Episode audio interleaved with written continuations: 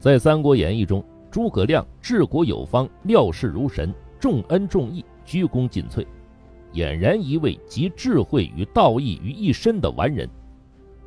但小说毕竟有太多虚构成分，鲁迅就曾经有“壮诸葛之志而近于妖”的评论。那么，作为凡人的诸葛亮究竟是一个怎样的人？让我们隐去他的神话光环，还原一个历史上真实的诸葛亮。还原真实的诸葛亮，首先要从他的出山三顾茅庐说起。诸葛亮字孔明，琅琊阳都人。在《三国演义》中，诸葛亮常被对手贬损的称作“诸葛村夫”，是说他出身村野。然而事实并非如此。诸葛亮。出身官宦世家，是汉代司隶校尉诸葛丰的后裔。他的父亲诸葛圭做过泰山郡丞，叔父诸葛玄是东汉末年的豫章太守。诸葛亮年幼时父母双亡，他和弟弟诸葛均只得投靠到叔父诸葛玄门下。诸葛玄素来与荆州的最高官员荆州牧刘表交好，便前往依附。诸葛亮。于是又随之来到了荆州。诸葛玄死后，诸葛亮躬耕于南阳，过着与世无争的闲适生活。他志向不凡，常自比古时的名相，管仲、乐毅，在荆州一带的文人中小有名气。当时刘备屯驻在新野，由于事业的坎坷不顺，刘备很想找一位能为自己谋划方略的贤士。谋士徐庶便向他推荐了诸葛亮。刘备立即亲自前往请教，于是上演了古今君臣之遇的经典故事——三顾茅庐。根据《三国演义》，刘备先后三次拜访诸葛亮，前两次都无功而返，却从多个侧面了解了诸葛亮的才能。一心求贤的刘备不辞辛苦，第三次登门造访，终于见到了诸葛亮。他向诸葛亮询问天下大计，诸葛亮于是道出了后世闻名的隆中对，为刘备谋划了立足荆州、西进蜀地，继而三分天下的方略。刘备听后大为赞叹，便邀请诸葛亮出山，辅佐自己兴复汉室。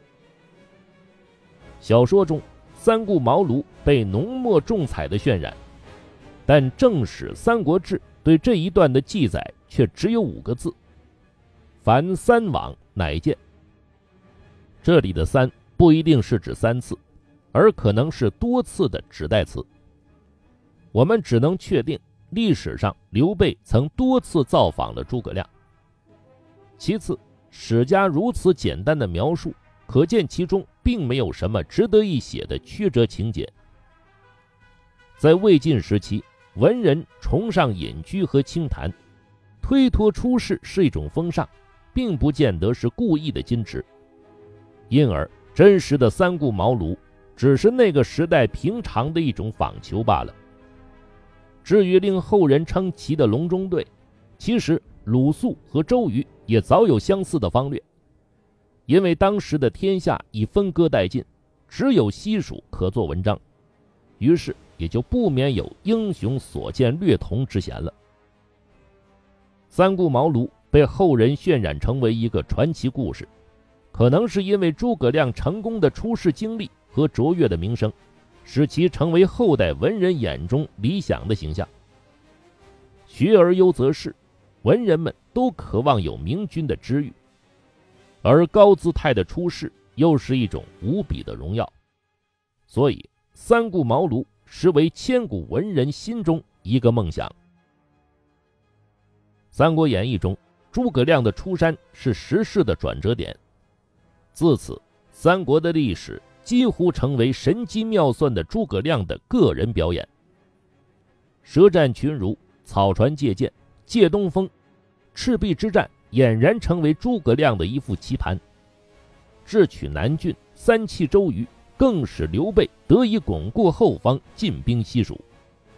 然而，真实的情况显然不像小说中描述的那样传奇，甚至可以说两者相差甚远。在最初的岁月中，真实的诸葛亮只是一个刚刚出道的谋士，不仅没有在赤壁之战中叱咤风云，而且根本没有机会参与刘备的军务。诸葛亮出山后不久，荆州刘表病死，其子刘琮投降曹操，刘备只得南撤。危难时刻，诸葛亮主动请缨到东吴游说孙权与刘备联合抗曹。到达东吴后，诸葛亮面对孙权慷慨陈词，使孙权坚定了联合抗曹的信念，促成孙刘联盟。这是诸葛亮在赤壁之战中最大也是唯一的功劳。至于舌战群儒、借东风等一系列传奇故事，实为子虚乌有。草船借箭、火烧赤壁等奇谋，则是张冠李戴。赤壁之战。在东吴都督周瑜的统筹指挥下，大获全胜。诸葛亮虽未贡献于具体战事，但因游说有功而被刘备破格提拔为军师中郎将。值得注意的是，这一职位只是一个品级不高的杂号，与军师相去甚远，与关羽、张飞等人的地位也不可相提并论。立足荆州后。刘备开始按照诸葛亮规划的方略进军西蜀，但并未将军事进攻的事务交给诸葛亮，而是带上了新来的军师庞统一起前往西蜀。诸葛亮被放在大后方，使都零陵、贵阳、长沙三郡，调其赋税以充军时。说白了，就是在后方协调粮草输往前线。刘备夺取西蜀后。诸葛亮被封为军师将军，属左将军府事。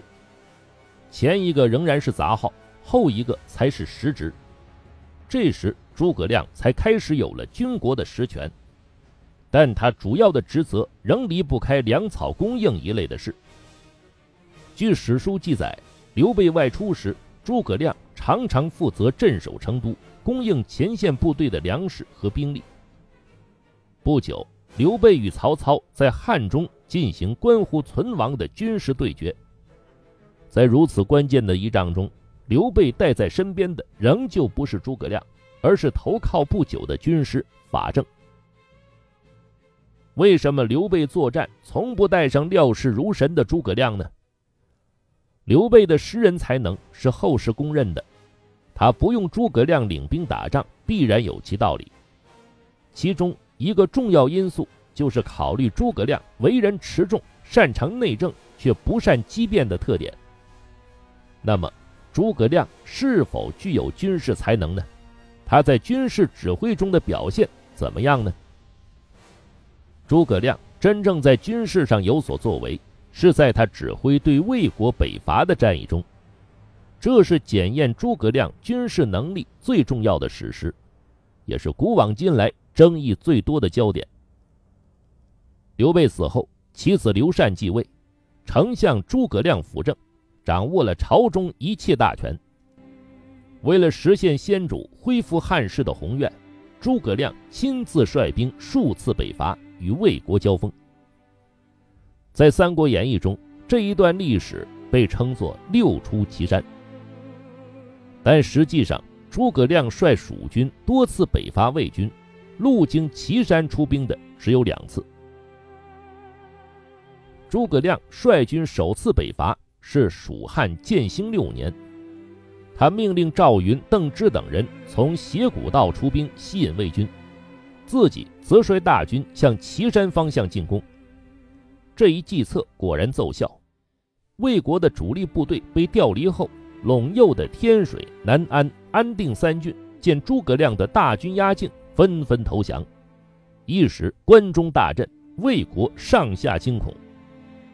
魏明帝曹睿连忙派名将张合前往抵抗。诸葛亮派马谡督军在前，与张合在街亭交战。只知道纸上谈兵的马谡违反了诸葛亮的指示，指挥不当，被张合打得大败，大好的战局尽失。诸葛亮无奈之下。挥泪斩马谡，收兵回师，第一次北伐无功而返。同年冬天，诸葛亮出兵散关，第二次兴兵北伐，蜀军包围了陈仓，魏国大将军曹真率兵来救。蜀军粮草用尽撤兵，却被魏国将领王双追击。诸葛亮率军一战，击退敌军，斩杀了王双。此后不久，诸葛亮派将领陈氏出兵攻打武都、阴平二郡，魏国将领郭淮救援。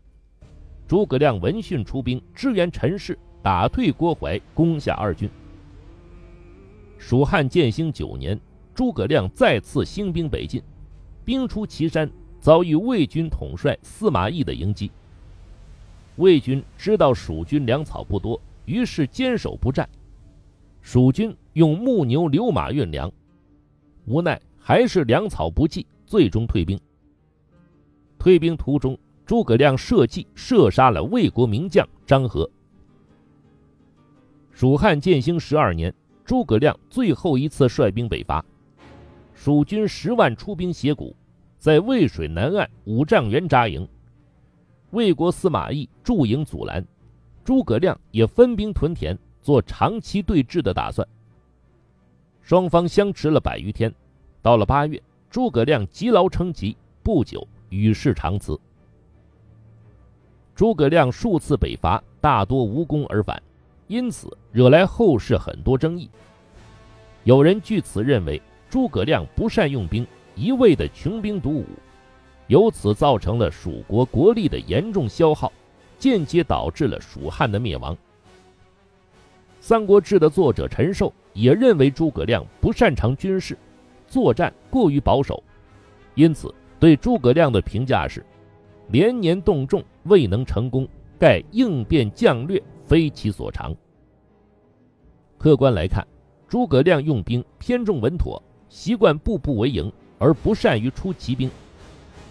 史书记载，蜀汉大将魏延跟随诸葛亮北伐，多次向诸葛亮请战，愿仿照汉初韩信的故事，带一支人马作为骑兵。然而，诸葛亮为慎重起见，始终没有采纳。过于求稳，使得本已处于弱势的蜀汉局势很难有惊人的逆转。但也不能因此一概否定诸葛亮的军事能力。纵观几次北伐，诸葛亮用兵虽未获得实质上的胜利，但也没遭到什么重大损失。这对于保存蜀国仅有的实力是非常重要的。而且从几次与魏国交手的细节来看，诸葛亮。总能用计巧取一些优势，或斩杀对方大将，或夺取一两个城池。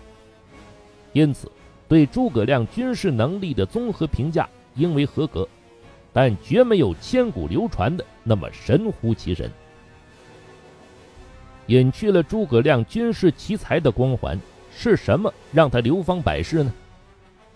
首先是诸葛亮鞠躬尽瘁、不负托孤重任的千古道义。刘备死前将少主刘禅托付诸葛亮，并对他说：“你的才能十倍于曹丕，必能安定国家，成就大事。我的儿子如果值得辅佐，就辅佐他；如果不值得，你可以取而代之。”深受托孤大任的诸葛亮，并没有辜负刘备的一番希望，他兢兢业业，事必躬亲，几乎是以一己之力支撑着蜀汉政权。为了实现先主的遗愿，他不辞辛劳，数度亲征，最终积劳成疾，死在北伐的战场上。最值得称道的是，在执政的十几年中，诸葛亮虽掌握着国家的最高权力，但从未像历代很多权臣一样产生僭越之心。即使后主刘禅是扶不起的阿斗，他依然心无旁骛，一片公心。诸葛亮死后。家中只有十五顷薄田和几百棵桑树留给后代，他完美了诠释了鞠躬尽瘁、死而后已的真谛，无愧为千秋楷模。其次，诸葛亮在治国理政方面的能力无疑是非常出色的。他起初在荆州负责征收赋税和调运粮草，不仅把事情办得井井有条，而且积累下了丰富的执政经验。入蜀后，诸葛亮统筹内政方面的事务，鼓励耕织，兴修水利，促进了农商发展。在他的精心治理下，原本落后的西蜀地区经济获得了较大的发展。在用人方面，诸葛亮大力提拔忠良之士，蒋琬、费祎、郭攸之、董允、向宠等一大批蜀汉中后期的栋梁之才，都是经由诸葛亮推荐或提拔的。这为蜀汉政权的维护起到了至关重要的作用。除此之外，诸葛亮科教严明，赏罚必信，不仅能破格提拔有功之臣，对于违法的官员。哪怕是深受器重的马谡，也能挥泪而斩。因此，当时的蜀汉朝廷政治清明，官吏们人人怀着自立之心，奸恶之人几乎无处藏身，社会上更是道不拾遗，强不凌弱，风气一片肃然，百姓安居乐业。最后，在治理少数民族事务上，诸葛亮也是政绩赫然。西南少数民族长期以来割据一方，屡有侵袭蜀汉边民的事情发生。蜀汉建兴三年，诸葛亮率大军南征，于当年秋天平定了西南地区。《三国演义》中将这一段历史演绎为七擒孟获。虽然真实的历史并没有那么传奇，但在平定之后，诸葛亮确实对西南少数民族采取了一系列安抚政策。促进了民族的交融，使当地百姓深得实益。直到今天，西南的百姓都对诸葛亮怀着深深的崇敬和爱戴之情。